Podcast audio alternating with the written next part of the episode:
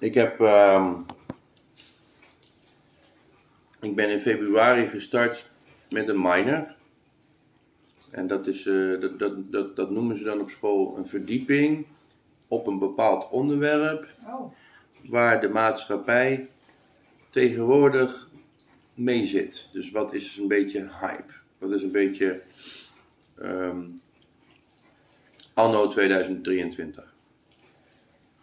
En eh, dus toen heb ik een beetje een zoektocht eh, nagedacht van, nou, waar zal ik in de komende half jaar mijn tanden op zetten? Want je moet ook iets terugbieden aan de maatschappij. Dus het is niet alleen iets benoemen wat er speelt, maar ook iets erop terug kunnen geven. En toen moest ik denken aan ehm, polarisatie. En polarisatie is eigenlijk een, twee grote groepen, of meerdere groepen, die ehm, eigenlijk op twee grote of evenredige podiums, misschien wat kleinere podiums staan en tegen elkaar zitten te roepen en elkaar eh, eh, naar beneden te halen, tegen elkaar zijn eh, echt sterk hun mening op de ander drukken om maar hun gelijk te halen. Een win-win.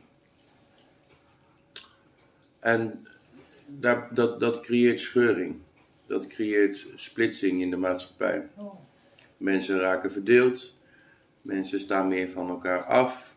Eh, mensen staan niet meer naast elkaar. Maar mensen staan tegen en achter elkaar. Ja, dat vind ik ook wel hoor. Ik vind het ook wel soms moeilijk. Bepaalde groeperingen, ja. Of bepaalde mensen. Nou ja, en dat is, dat is het onderwerp eigenlijk. Ik ga even lekker een stukje hier zitten. Ja, Zo. die zit niet zo makkelijk. En deze stoel is een Ja. beetje nauw. Dan kan ik ook een beetje in een uitzicht genieten. Als, je dan, als, we toch tegen, als we toch praten, kun je ook een beetje tegen, de uitzicht praten. Ja, ja, ja. Nou ja, dit is eigenlijk het beste plekje voor mij. Ja, ja. Ja, dan zit ik zo een beetje mooi.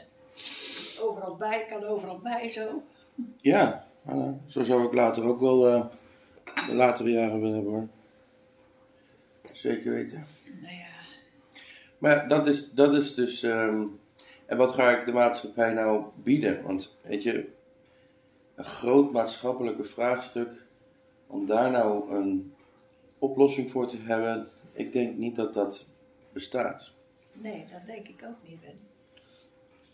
En toch wordt er van je, van je verwacht dat je iets bijdraagt aan de maatschappij. Ja. Maar ik heb wel eens het gevoel dat ik tegen dovermans oren mensen die sluiten zich toch wel een beetje af voor verandering. Het is ook een, denk ik, mens eigen om eh, niet open te staan voor verandering. Nou, ik weet het niet of dat het is. Ik denk wel eens, mensen hebben natuurlijk, ze- nou, nou, niet, nog niet iedereen, maar het is natuurlijk veel beter hebben de mensen het gekregen als vroeger. Als je eh, bij een ander werkt, denk ik. Vroeger was het natuurlijk wel eh, voor een heleboel mensen moeilijker. Is dat zo? Ja, platteland wel hoor. Ja, want steden ook hoor. wat, wat, wat, wat was er dan, wat was er dan vroeger, ze zeggen wel eens vroeger, was alles beter. wil ik niet zeggen. Nee, dat zeg ik niet. Maar ik vind dat mensen vroeger toch ook wel eh, misbruikt, vind ik ook niet het goede woord. Onderdanig moesten zijn. Ja, dat, praat ik een beetje uit mijn eigen bedrijfsleven natuurlijk van de boeren. Bedoel, eh, waren natuurlijk ook veel eh, bazen die, eh, ja, als ze, ze praten gewoon niet met de mensen. Als ze bij de werkten wel, maar als ze vrij waren of zo, dat hoorde ik ook wel eens van de vrouw hier van het dorp. Die woonde als een dijk en als daar die boer aan de dijk stond en die man die liep voorbij en nou, die durfde geen eens een praatje met die, met die boer te maken, want je kreeg gewoon geen antwoord. Ik heb dat zelf nooit meegemaakt, want ik ben eigenlijk, mijn vader was een heel ander mens, was een heel sociale man. Maar dat heb ik hier aan deze kant toch ook wel meegemaakt, dat mensen toch heel anders zijn in, in Nieuwersdorp. Ja. En waarom, waarom, waarom hoe, hoe komt dat, dat dan? Een beetje op elkaar neerkijken, oh jij bent eh, minder als ik, of weet ik wat.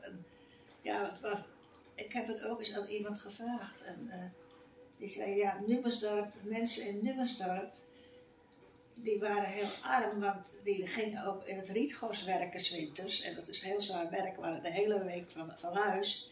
En sliepen in zo'n eh, zo, zo'n bootje, weet je wel, of weet ik het wat. Zwa- Zwaar leven, hard leven, grote gezinnen. En daarom zijn mensen hier in Numestorp ook anders. Als ik naar dorp liep, had ik tegen iedereen gedag gezegd. Maar iedereen wist wel dat ik hier was komen wonen en de boerderij verkocht had en best geld had. En dan had ik zei tegen iedereen gedag en niemand zei wat terug. Heel raar. Heel raar. Nu is dat wel over, want er is heel veel import gekomen. Maar eh, ja. Dat is wel dat interessant, want je, eigenlijk zeg je van, joh, vroeger was het nog altijd ehm, ehm, één, één, één bepaald volk, een bepaald groep of deel. En nu zeg je dat door, ehm, door import of meng, eh, door, door, door het mengen, ja. dat daar eh, verandering is gekomen. Ja, vind ik wel. Er is wel eh, ze zijn ook wel toegankelijker geworden, weet je wel. Nou, ik vind het wel interessant, want Ja. Ik, ik heb juist een heel ander eh, kijk op... eh, ja, maar ik praat nu maar alleen over Nummerstorp natuurlijk. Ja, nee, maar dat is ook heel goed, want dat is ook juist iets wat, wat, wat juist belangrijk is om te benoemen. Er zijn verschillen tussen dorpen Ja, heel veel. en er zijn verschillen tussen steden. Ja. Ik heb het gevoel dat in steden iedereen in zijn eigen bubbel is. In een bubbel van één of in zichzelf of meerdere groepen. Ik zie het ook in het uitgaansleven, zie ik dat. Ja, ja, dat is ook zo. Hè. En in een dorp dacht ik dat dat het altijd wel gewoon opener was, want ons kent ons. Ja. Maar toen ik hier pas kwam wonen, dat- ja, was dat nog niet zo open eigenlijk. Je had ook weinig winkels hier en zo. Nou ja, hoe was het dan waar u bent opgegroeid? Ja, ik ben natuurlijk in Goudstad als een dijk, ja, gewoon op een boerderij opgevoed. En daar was het allemaal ja, veel socialer. Iedereen kende, kende iedereen. En ja, ik kwam ook gewoon bij de mensen, ook gewoon bij de arbeidersmensen thuis. En ja, weet je, mijn broers ook, die, die, die, die gingen daar ook gewoon mee om, weet je wel. En gingen daar ook gewoon door de verjaardag even een pilsje drinken of zo. Maar ja, misschien was het ook een, eh, de mentaliteit van mijn vader. Mijn vader was een hele eh, sociale man. Dus ik denk dat mijn moeder was dat niet. Die was veel hooghartiger opgegroeid in een, boer, boerenfamilie. Maar mijn vader was gewoon een sociaal man. Zou ook iedereen helpen. Want wij zeggen altijd, hij had hartstikke rijk kunnen wezen. Als hij alles niet weggegeven had. Hm. Maar ja, daar had hij plezier in. Zo was hij gewoon. En hij praatte met iedereen. En ja, dat heb ik eigenlijk ook wel. Want ja, ik denk zo dikwijls, ik ga steeds meer op mijn vader lijken, weet je wel. Ik moet ook oppassen dat ik dan eigenlijk eh, wel eens niet eh, ja, te sociaal word of zoiets. Hoe noem je Mm. dat? Ja, moet je ook wel eens voor oppassen. Ik herken het wel. In het eh, geven van ruimte, dat ik nooit ook in het onderwijs nooit te veel ruimte moet geven. Dat kan ik best wel. Ik geef soms ook mijn hulp wel eens, eh, al die hulpen die bij me gewerkt hebben. Nou, al die jaren ook op de boerderij, daar heb ik altijd nog allemaal contact mee. En eh, dat zegt dan toch wel wat. Hè? Je krijgt altijd met kerst allemaal kaarten van iedereen. En hier in het dorp, die vrouwen, ja, altijd ook één, één keer op een jaar komen ze een middagje hier met elkaar zo hier.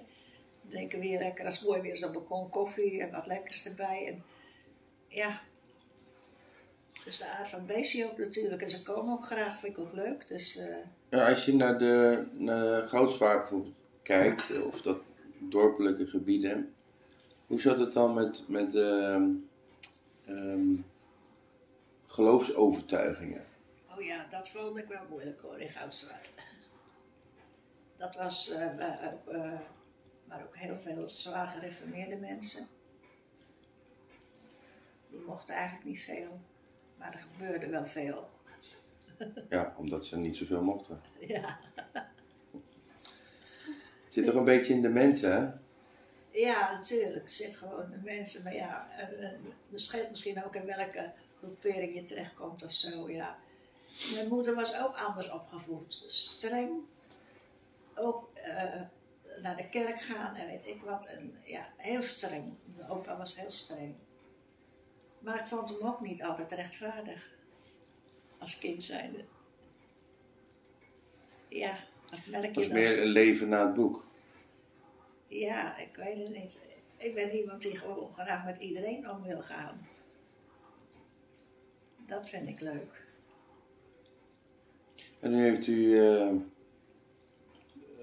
toen u naar school was gegaan, toen heeft u huishoudschool gedaan, hè? Ja. Wordt dat, wordt dat nou, als je nu eh, kijkt naar nu, want nu bestaat het niet meer. Want we hebben, we hebben nou een verdeling tussen steden en dorp. Hooggeleerd, laaggeleerd, religieus, niet religieus. ja. Dan zie je iedere keer weer dat er een, een er zit een kloof in. En, eh, je benoemde net eh, over het neerkijken naar anderen. Is dat in een, is een, in een dorp, of was dat vroeger in een dorp, meer? Of zag, was het echt zichtbaar dat je neergekeken werd op wie je was? Of was het op, op familie? Of waar, waar keken mensen zich op neer? Nou, eigenlijk op ja, veel mensen wel, ja, natuurlijk. Maar ook bij, er waren natuurlijk ook veel hooghartige boeren. en, eh, ja, dat eigenlijk ook maar gewoon was, maar ik vond het ook enorm. Maar het kwam vaak toch wel door de vrouwen ook, hè. Dat die eigenlijk op, op anderen neerkeken. En het liefste met, als jij een grote boer was en je had geld en je stond ervan bekend, nou, dan had je veel aanhang, weet je wel. En als je maar gewoon leefde, zoals mijn ouders deden, dan waren ze toch ook eigenlijk een hele grote boerderij hadden. En ja, dat wist ik ook niet. Hè. Mijn vader praatte niet over die dingen, want die was gewoon met iedereen sociaal. En, eh, ja, mensen heb ik later ook gehoord van mijn neef. En die woont in Stijen en die zei, ja, jouw vader, die hoorde bij de vijf grootste boeren van, eh, van Hoogse Waard. Heb ik nooit geweten. Daar praten die niet over. En ja, dat vind ik sociaal. Ik bedoel, hij zou altijd... Maar mijn opa was ook zo, die, die hielp iedereen. Als de dokter, als hij wist dat er in het dorp arme mensen waren die erg ziek waren en er moesten medicijnen komen en die mensen konden het niet betalen. Wat deed mijn opa en wat deed mijn vader? Die stapte op zijn fietsie, gingen naar de dokter en die zei: Zorg dat daar medicijnen komen bij die mensen. En stuurde rekening maar naar mij. Dat was ook altijd een strijdpunt tussen mijn vader en mijn moeder. Dat hij altijd iedereen maar wilde helpen. Maar hoe was uw moeder dan? eh, Wat voor een achtergrond had uw moeder van opvoeding? Of, of Ja, ook, ook op een boerderij, maar heel streng. Ook wel hervormd, dat wel allebei, maar mijn opa was heel streng en niet, was geen plezierige man.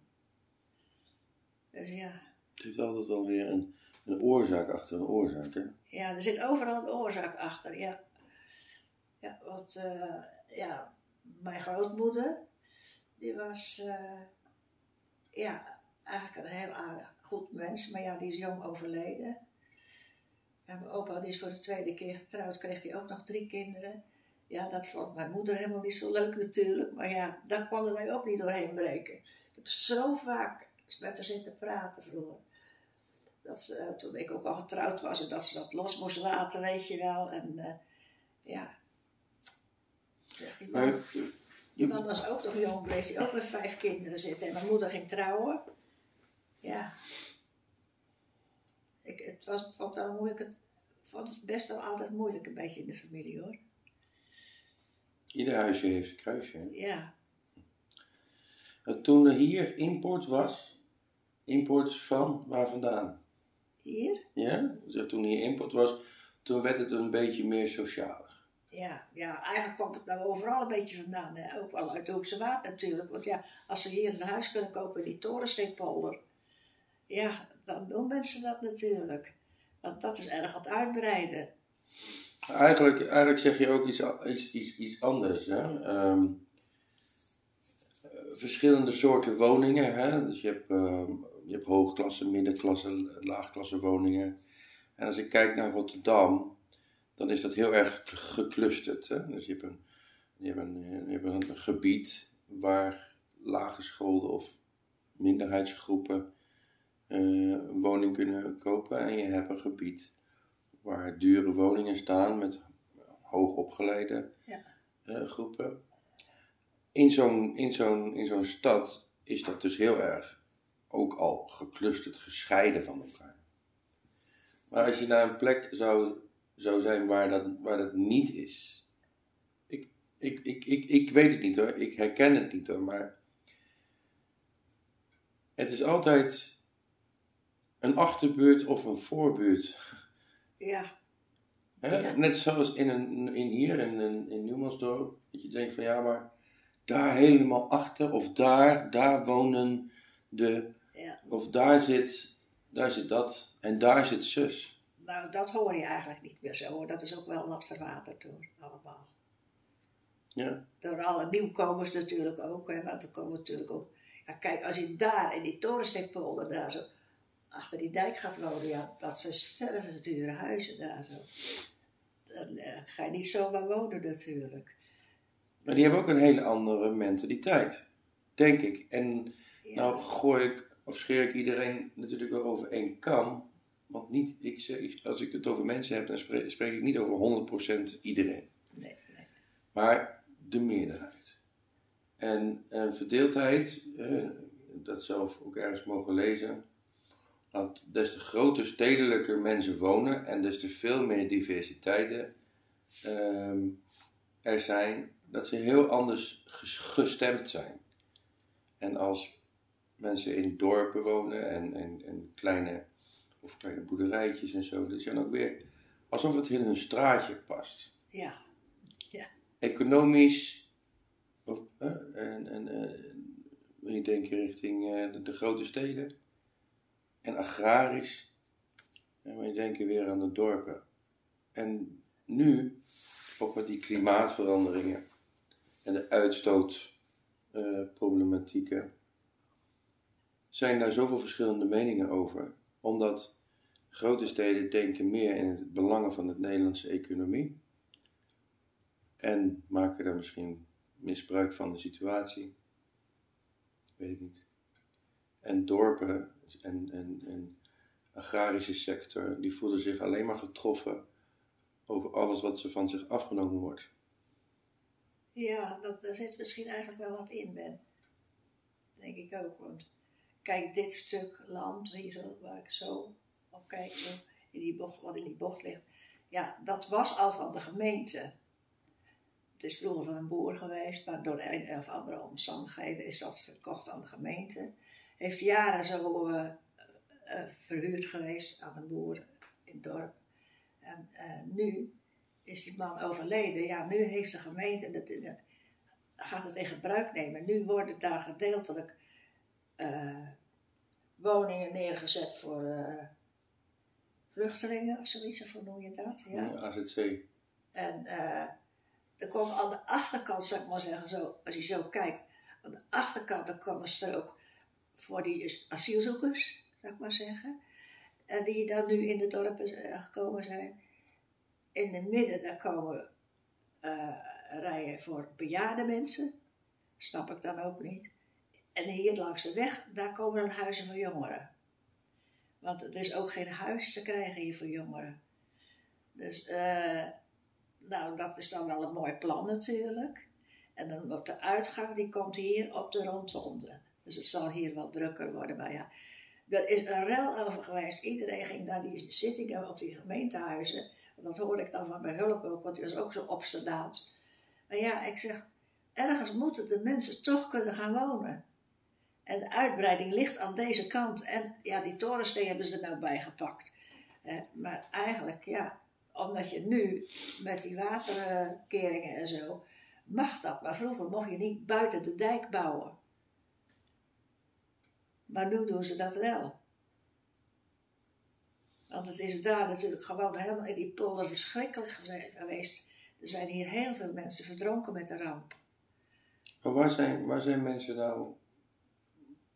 eh, Iets wat ik ook gelezen gaat over vertrouwen. En vertrouwen in de gemeente, vertrouwen in de overheid, vertrouwen in de politiek.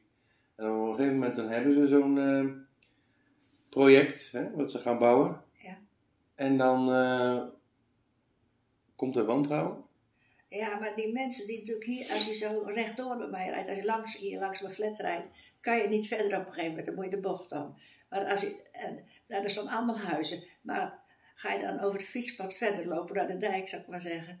Ja, die mensen die kijken er zo schuin op en er schijnen die balkons op die huizen, die schijnen dan een beetje naar hun kant te kunnen kijken, of weet ik het wat, naar dat parkje of zo. Ja, dan hoor ik mijn hulp. Die komt nou zelf uit Rotterdam.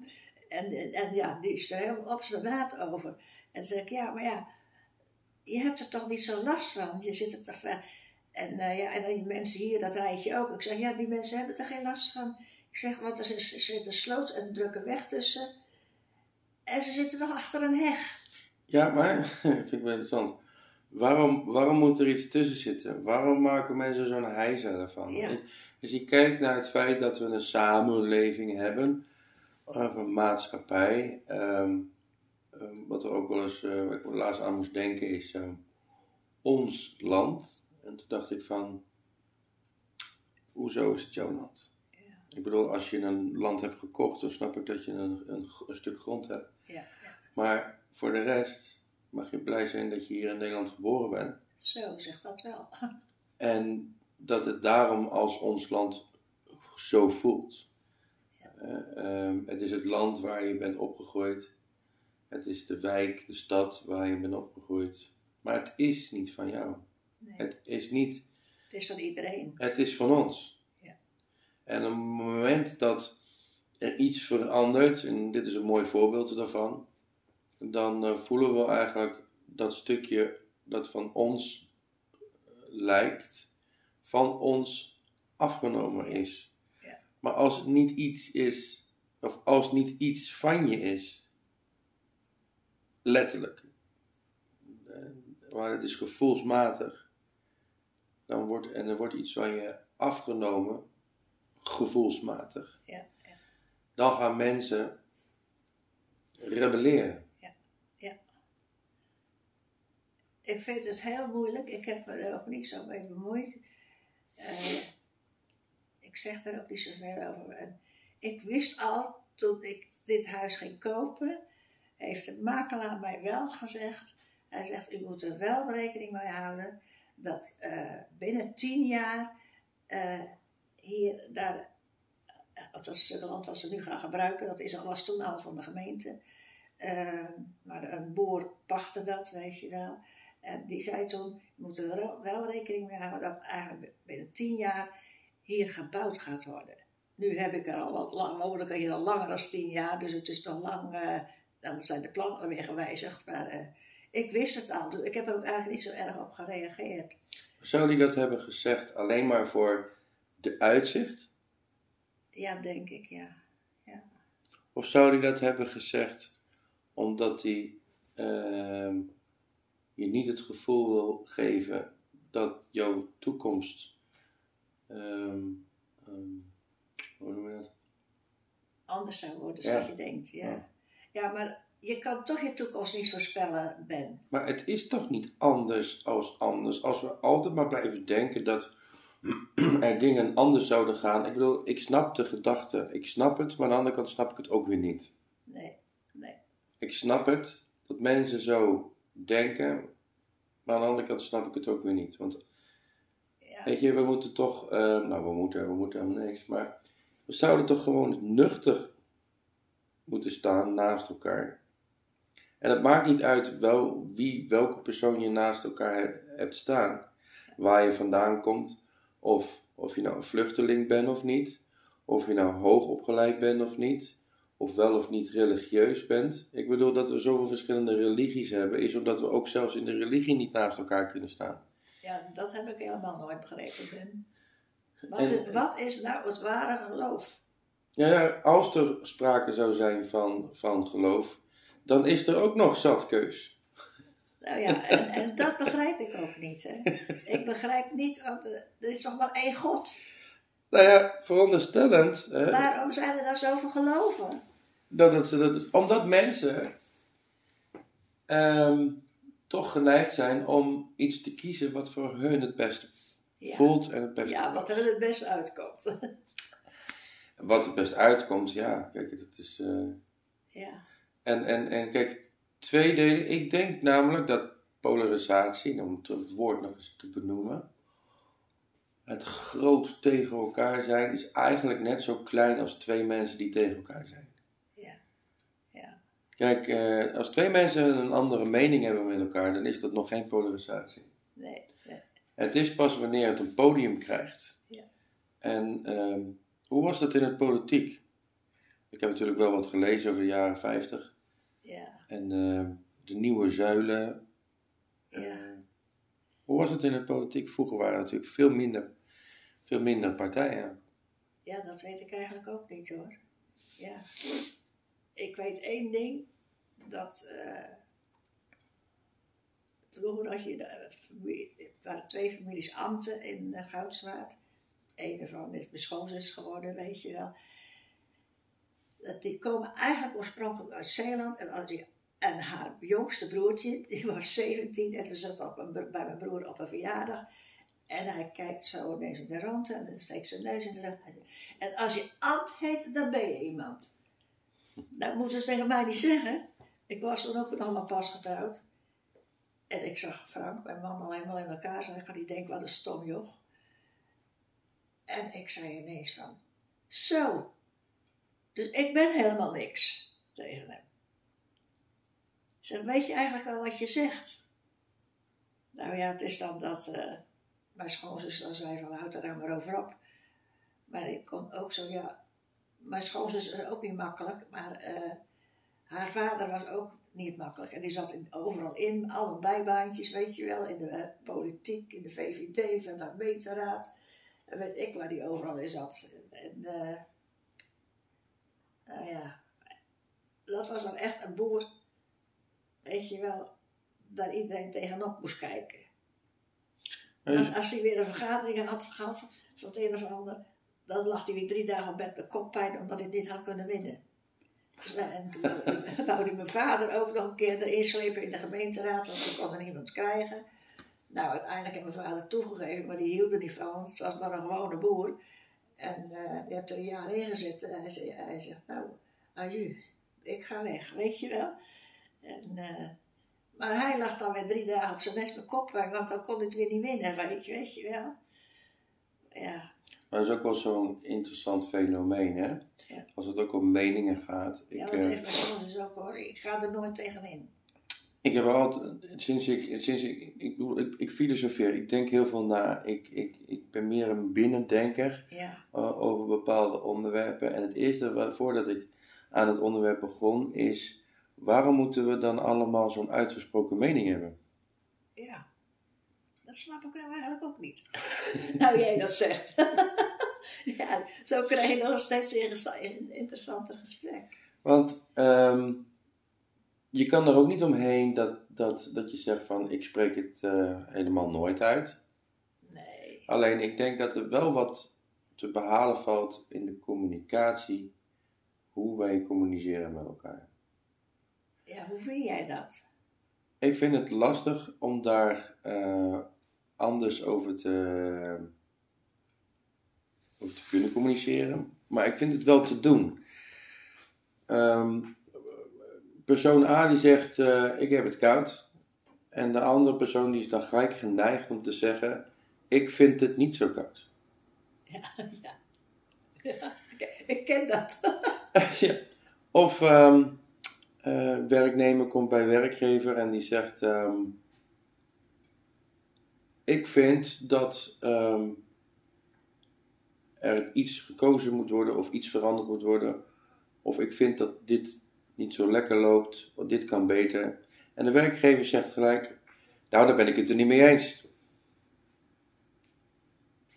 En ik denk, dan denk ik alleen maar op dat moment, als iemand nou een mening heeft, die, die, die vertelt dat, waarom zou die überhaupt jou dat vertellen? Heeft hij daar als reden mee om te zoeken of jij dat ook hebt, dezelfde mening? Want de meeste mensen, groepen worden groot als ze, zelf, ze dezelfde mening hebben. Hè? Ja. Daar komt die grote groep ook vandaan. Of zeggen ze dat om af te tasten of jij een andere mening hebt, of dat je anders denkend bent. Of willen ze het gewoon kwijt? denk dat het heel iets anders is. Ze willen allemaal graag baas zijn en hun mening moet doorgaan, denk ik. Ja, ik weet het ook niet, maar ik... ik Nee, maar dat is een heel interessant iets om, Ja. om, om, om over, eh, over na te denken. Want als wij allemaal nou eens, en dat is weer een, eh, een uitspraak, in onze communicatie nou eens wat minder onze meningen klaar hebben voor op, op iets of op een ander. Of tenminste in proberen niet zo overrulend of overheersend Ja. op de ander eh, te zijn in onze, in onze spraak. Want ik zei, ik heb eens een keer dat gehad bij mijn werkgever, waarop diegene meerdere keren achter elkaar zei: Ik ben het er niet mee eens. Ik ben het er niet mee eens. En toen zei ik tegen haar: Dat vroeg ik ook niet. Ik vroeg ook niet wat je ervan vindt. Ik vroeg ook niet of je het er wel of niet mee eens bent. Ik vertel je gewoon iets. Ja. Uit mijn belangen, mijn gedachten, mijn gevoel. En of je het er nou wel of niet mee eens bent, dat is hier niet ter sprake. Nee, nee. Maar ja. Ik denk toch dat mensen altijd hun eigen gelijk willen hebben. Ja, ik weet Ja, dat is, dat is mens eigen. Dat vind ik ook altijd moeilijk om met die mensen om te gaan hoor. eh.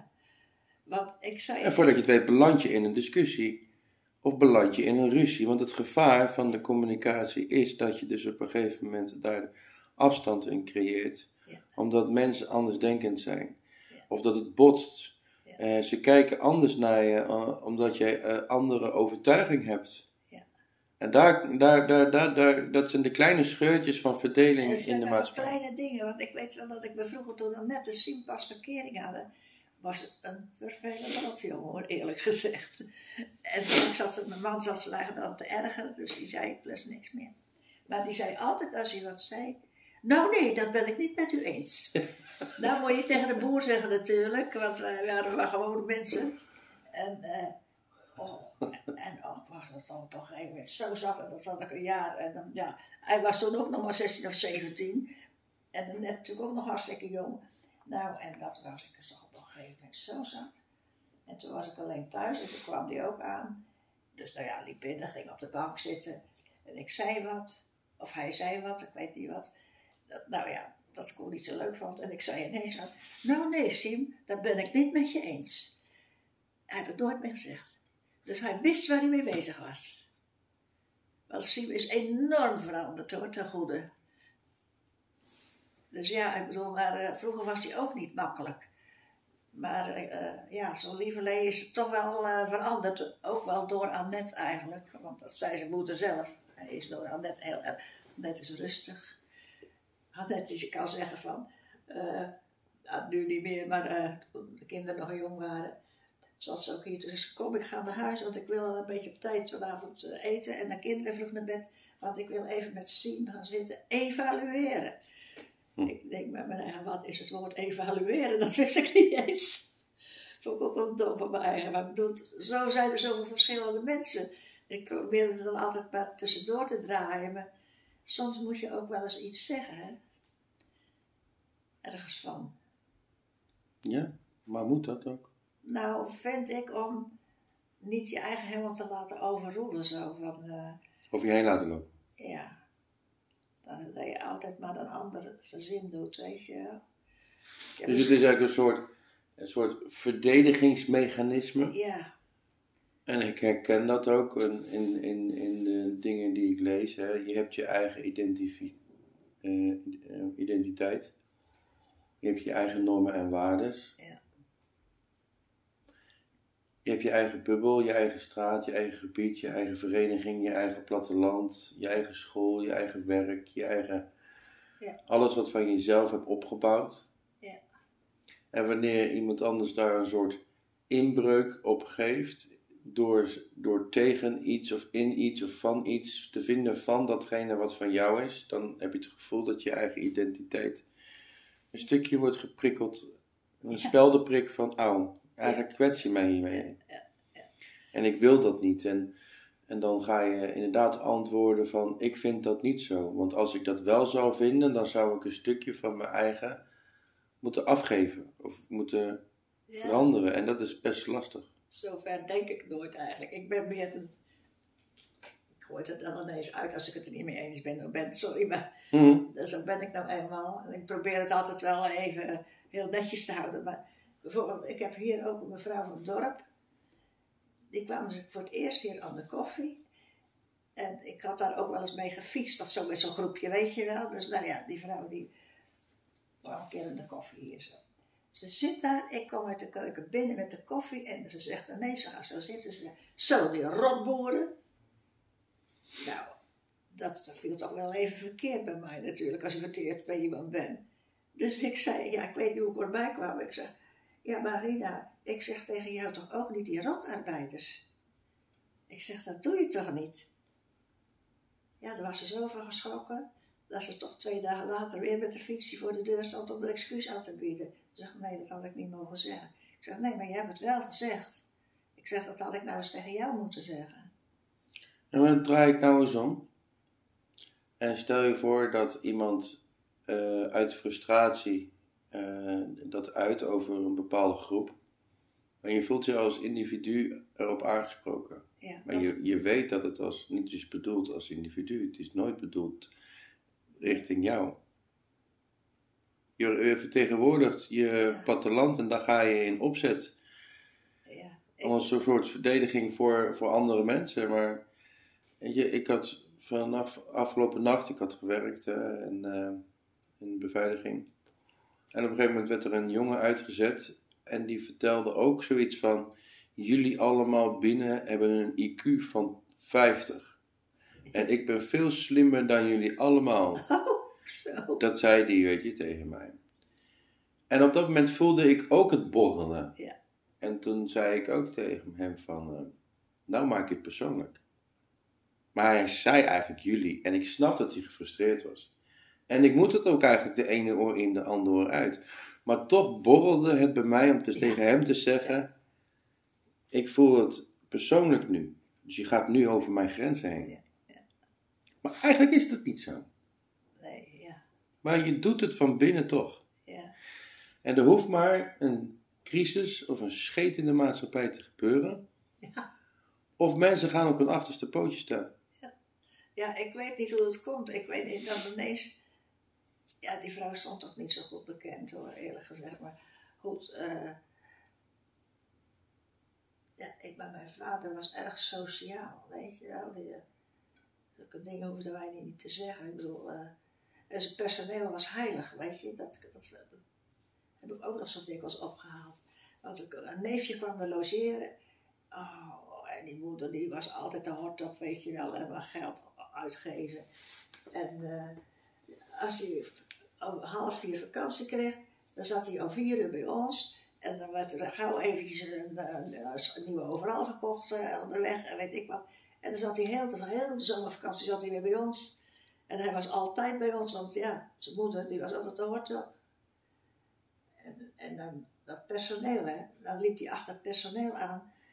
En dan schopt hij met zijn klompen achter tegen de scheenbeen van, van het personeel. En dat, dat doet pijn hoor, zo, met een klomp. En toen zag ik maar, en dan gebeurde het allemaal natuurlijk op dat erf. En dan, ik was natuurlijk nog een kind ook, ik was wel iets ouder. Maar, en ik zie mijn vader, nou die wel eigenlijk de goedheid zelf was en nooit kwaad had. Die loopt achter hem aan, die pakt hem vast, die loopt bij de schuur in. En dan hadden we zo'n grote betonnen ja, koelbak, zijn wij dan, die stond met water gevuld voor de koeien, weet je wel. En hij pakt hem zo bij zijn voeten en hij haalt hem zo een pak in op zijn kop door die koelbak. Zo kreng, zegt hij, dat zou je niet meer doen, weet je wel.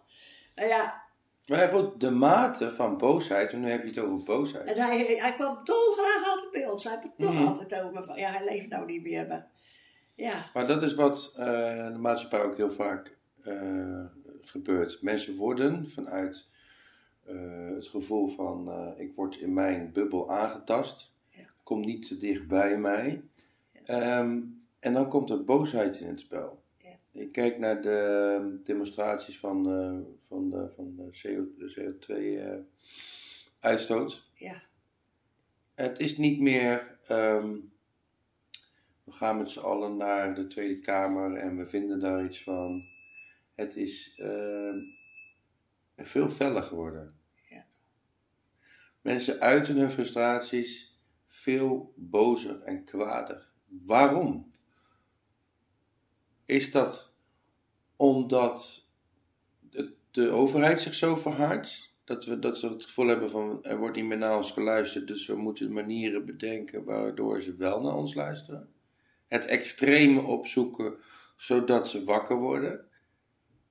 Vind jij dat de overheid niet altijd naar ons luistert? Dat is een grote, een goede, is een goede vraag. Maar ik ben te klein, ook in, ook in deze studie, ik ben te klein en semier en ik ben, ik ben niet de maatschappij. Ik ben een deel van de maatschappij. En ik kan dus niet voor de hele maatschappij eh, spreken. Maar wat ik weet is dat eh, afkeer, verdeling en splitsing heeft ook heel veel te maken met vertrouwen. Als men de overheid niet vertrouwt of de buurman niet vertrouwt, dan keren we ons tegen diegene. En dan beslis je bijvoorbeeld met de buren, zeg je van nou weet je wat, ik, eh, ik zeg alleen nog maar hoi en dag en dat is goed. Ja. Want we hoeven niet met elkaar eh, door één deur, maar met de overheid is dat anders. Ja. Met de overheid moet je wel door één deur en, eh, en zeker ook in het stemgedrag. Ja, maar Het ik- stemgedrag is, is stedelijk en, en, en agrarisch zo anders. Ik weet ook niet meer waar ik op moet stemmen. Ik, en u bent hoe oud? Eh, ik word eh, 85. 85. Ja, echt waar. En dan, eh, dan denk ik, nou, dat heb ik nog nooit gehad. En nou weet ik niet meer wie ik moet stemmen. Ik ben geloof ik ook al een paar keer niet meer wezen stemmen hoor. En hoe komt dat? dat, dat, dat, dat want hoe was dat vroeger dan? Al- Ja. ja? Maar eigenlijk vond ik het ook vroeger, zeker bij boeren was dat zo. Hè? Als jouw vader eh, op de VVD was, dan bleef je dat ook eigenlijk, weet je wel. En was je vader van de SGP dan, of is thuis je ouders, dan was je, bleef je dat eigenlijk Maar ook is wel. dat niet, is maar dat dat niet, is wel verminderd allemaal. is dat, is dat niet ja, gevaarlijk? Ja, weet ik ook niet. Ja, daar heb ik nog nooit aan gedacht. Want je vader en moeder, net als religie, weet je wel, dat als je ergens eh, bent geboren, dan, dan is het eigenlijk, gaat het automatisch dat je dat ook aanneemt. Hè? Als ik bijvoorbeeld in, eh, zeg maar, India zou zijn geleefd, dan was ik waarschijnlijk, eh, had ik een hele andere God eh, voor mijn neus gehad. Ja. Ja, maar En wij- dus met politiek ook, in het stemgedrag van mensen, en waar je opgegroeid bent, Ja. alsof je dat ook automatisch meeneemt. Maar waar is dan nog de eigen keuze? Ja, ja ik, ik, denk daar toch altijd wel over na of het eigenlijk nog, nog steeds mijn keuze is, weet je wel. Dat heb ik nu ook wel weer. En hoe komt, hoe, hoe komt dat dan? Ja, ik weet het ook niet. Eh, ja, Er is toch iets gebeurd en ik, ik, begrijp, ik begrijp het heel goed hoor. Maar er is toch iets gebeurd waardoor je er zelfs nog op deze leeftijd eh, in, in twijfel eh, bent gebracht. Nou, ik ben eerlijk gezegd al een paar keren niet wezen stemmen. Omdat ik niet meer weet waar ik op moet stemmen. Is het te veel keus? Ja, nee, dat kan ik ook niet zeggen. Maar Of heb je geen vertrouwen meer in de partij waar je altijd voor hebt, hebt, Ja. hebt gestemd? Ook dat zit er wel in. Ja. Maar ja, weet je, tijden veranderen ook natuurlijk. En ja, ik, Ik bedoel, je hebt links, je hebt midden en je hebt rechts. ja, nou ja, ik ben gewoon altijd rechts geweest. Als je zelfstandig geweest bent, ben je meestal wel rechts. Maar ja, of je bent op het geloofgebied erg. Maar eh, ja, ik vind rechts ook niks meer. Maar ik vind eigenlijk niks niks meer. Maar als je dan kijkt naar het, eh, het, het, het, het eh, overheidsstelsel, het kabinet, Eerste, Tweede Kamer, enzovoort, enzovoort, enzovoort. Is het systeem dan nog wel van anno nu? weet ik ook niet. Ik denk dat ze het zelf ook niet meer weten. Er zijn zoveel vraagstukken en er, en er zijn zoveel eh, nieuwe mensen bijgekomen die ook weer anders denken. En de mensen zijn veel, eh, eh, ja, hoe moet ik het nou uitdrukken? Niet alle mensen hebben het natuurlijk financieel erg goed, maar een hoop mensen hebben het wel goed. En dan denk ik, ja, ze kunnen ieder ogenblik met vakantie gaan. Doen ze, mochten weer vliegen, vliegen en alles zat weer hartstikke vol. En dan denk ik, en zit maar te klagen. En dan denk ik, dat hebben ze dan toch ook. Dat geld hebben ze dan toch ook. Om dat te gaan doen. Dus, En het gaat er niet over dat ik ze het niet gunt, maar dan moeten ze ook niet zo klagen. Om op die vraag terug te komen over de maatschappij en vertrouwen. Kijk, grote partijen, die eh, grote groepen, en de oudste generatie versus de nieuwe generaties, import en kinderen van kinderen. Ik, ik zelf, ik weet niet wat ik van het systeem meer vind van, eh, van de overheid. Minderheidsgroepen hebben evenveel stem als meerderheidsgroepen. Laaggescholden hebben evenveel stem als hooggescholden. Mensen die in de agrarische sector zijn opgegroeid hebben evenveel stem als mensen die stedelijk zijn opgegroeid. Maar die stem wordt door de politiek ondergeschoven. Ja, zo, ja denk je dat? Ja. Omdat, omdat die kleine groepen en versplitsingen van, van die groepen door grotere groepen klein gehouden worden. Oh, ja. Nou, dat is wel waar eigenlijk. Ze kunnen niet groepen. Kijk, neem bijvoorbeeld een coalitie. Als je 30 groepen hebt. En uit die 30 groepen moeten een x aantal zetels uitgetrokken worden. Om een coalitie te vormen. En die gaan dan het land regeren. Dan vallen er altijd groepen af. Maar ook op die groepen hebben mensen gestemd. En dat zijn ongehoorde stemmen.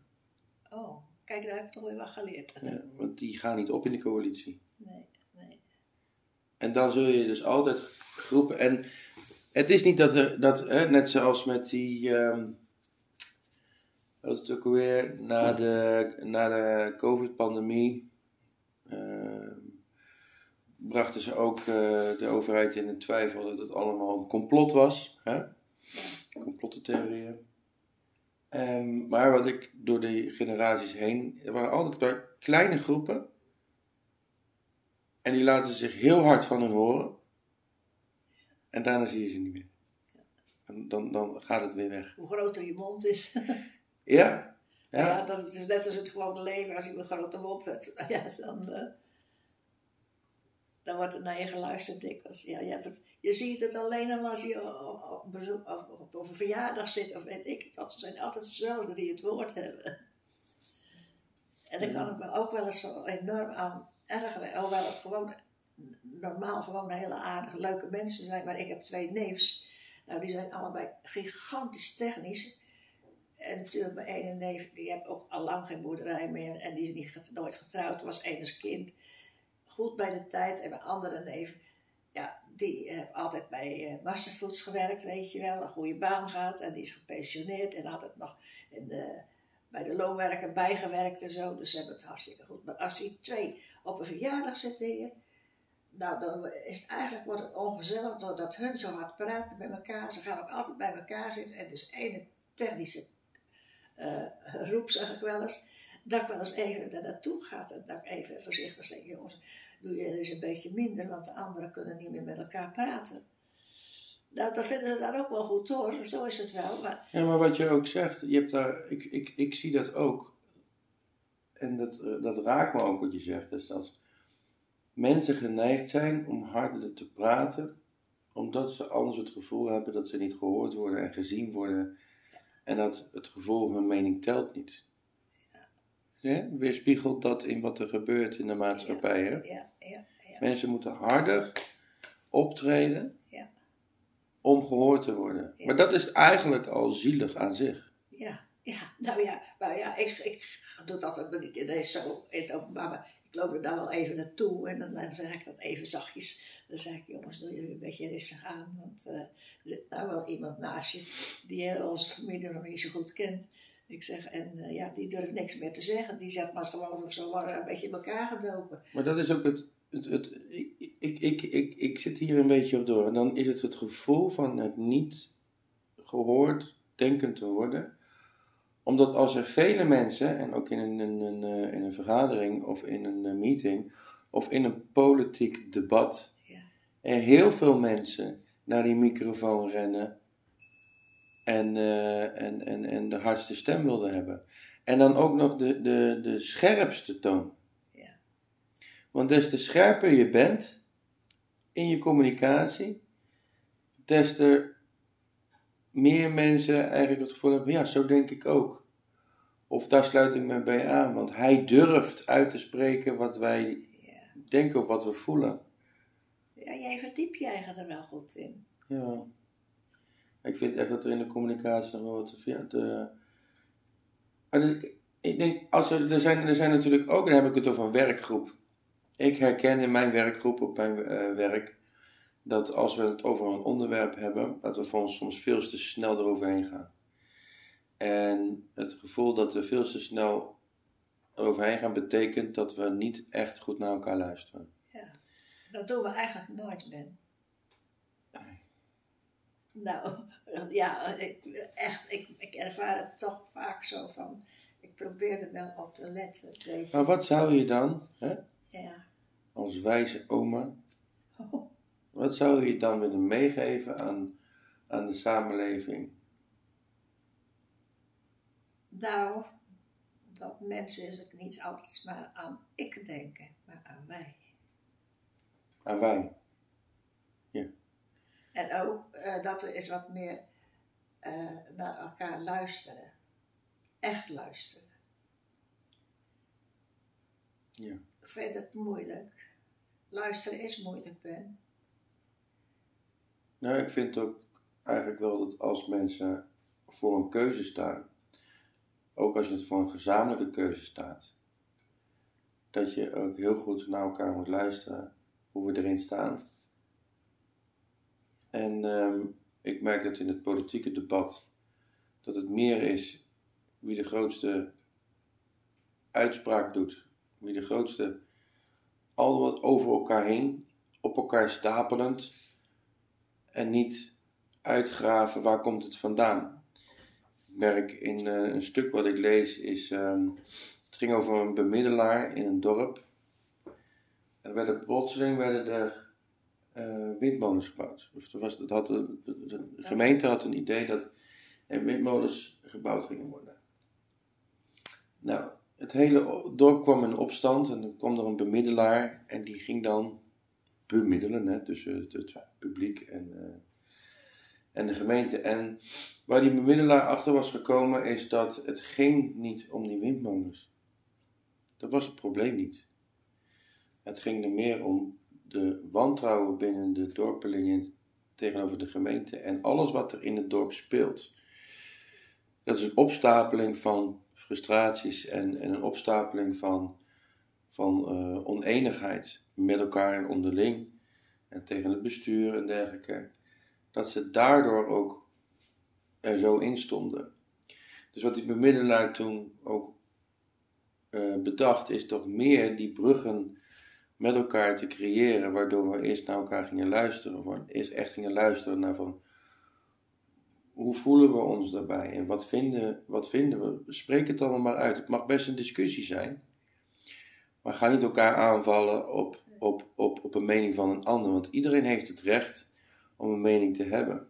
Val elkaar er niet op aan, maar luister naar elkaar. Ja, maar dat wordt te weinig gedaan, hè. Ik betrap me daar zelf ook wel eens op, hoor. Het is toch een mindset, het is toch een bewustwording. Ja, het is... eh, Ik leer mijzelf ook anders te communiceren. En wat meer naar elkaar te moeten luisteren. Ik was ook diegene die in een kring altijd het woord had. het woord had. Ja. En ik weet hoe dat voelt en ik weet ook waar het vandaan komt.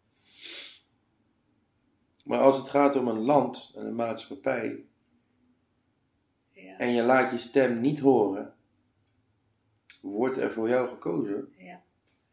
En dat is nou, nou zo'n zo'n zo'n uitkomst van ik stem maar niet. Ja, nou ja, weet je.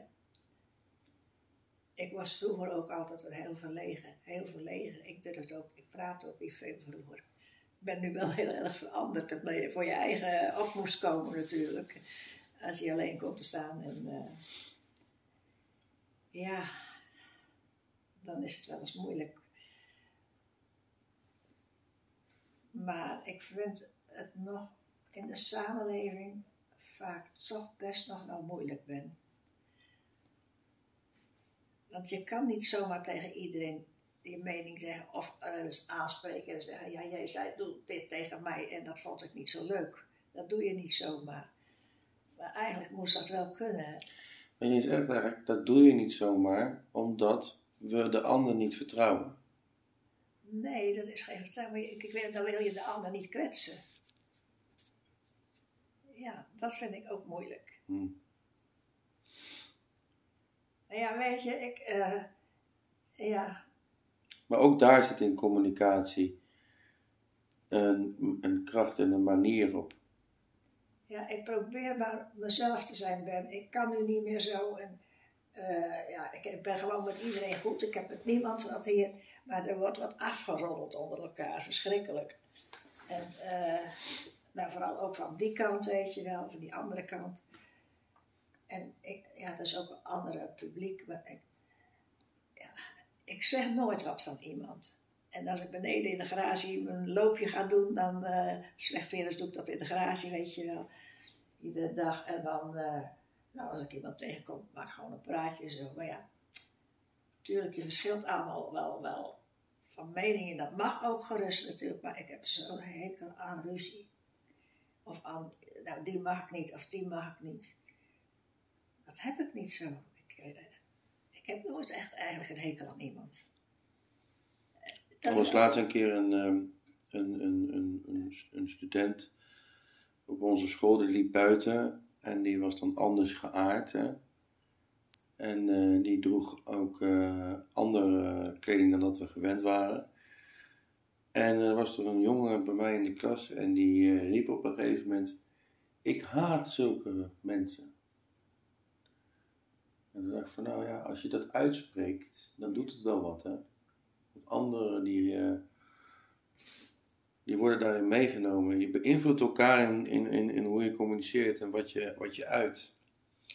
Ik vind dat een moeilijk onderwerp, uh, Ben. Ik weet nog dat uh, Annette en Simon vakantie waren, ja, een beetje ver weg in Nederland. En toen ben ik met neef Bas een dagje bij hun geweest op die camping. En Robert is ook een heel gevoelige jongen. Hè? En toen liepen we zo lang naast elkaar. En ja, hij was een jaar of negen. En dan kwam dan even zo in het gesprek. En we liepen gewoon door het park. En uh, ja, over homo's en zo. Toen zegt dat kind ineens tegen mij. Oma, als ik homo zou zijn, zou u dan niks meer met mij te maken willen hebben? Mag ik dan niet meer bij u komen? Zeg u dan niks meer tegen me? Dat heeft me zo enorm geraakt. En toen zeg ik tegen hem, nee kind, ik, uh, ik pakte zijn handje vast. Ik zeg, nee kind, oma blijft altijd net zoveel van je houden. En, en het is toch net als het zandbak van kinderen die vijf, zes jaar zijn en in een zandbak spelen. Het maakt niet uit wie er in die zandbak stapt. Nee, nee. Je hoeft, en die, die, die, die hebben nog geen wil gecreëerd of een gedachte of een sterke mening over andere mensen. Die hebben gewoon heel nuchter, heel neutraal. Jij stapt bij mij in mijn zandbak of maatschappij hè, in Nederland. En we gaan gewoon met elkaar om. We gaan niet elkaar neerkijken, anders zien. We hoeven niks van elkaar te vinden. Zolang we maar met elkaar kunnen spelen. Ja, jij ziet dat op school ook allemaal. Nou ja, jij hebt misschien al grotere. Ja, dat, dat, dat, is, dat, is, dat is het ook. En, maar ja, weet je, ik vind het ook. Mijn vader was een hele gemoedelijke man. En uh, heel sociaal. Mijn moeder was het omgekeerde. Wel heel christelijk, maar eigenlijk niet zo. Ja, ik, moet het eigenlijk niet zeggen, maar ze was wel heel christelijk opgevoed, maar ik vond ook niet uh, dat ze zo uh, christelijk was. Moet ik het ja, nee, ik snap je. Ik, uh, in het gedrag altijd ook wel gauw een mening over iemand of zo. Ja, ja. het is gewoon de mens in ons. Ja. We kunnen er niet omheen. Maar we zijn wel heel erg gemaakt. Ik vind ook, mijn broer die overleden is,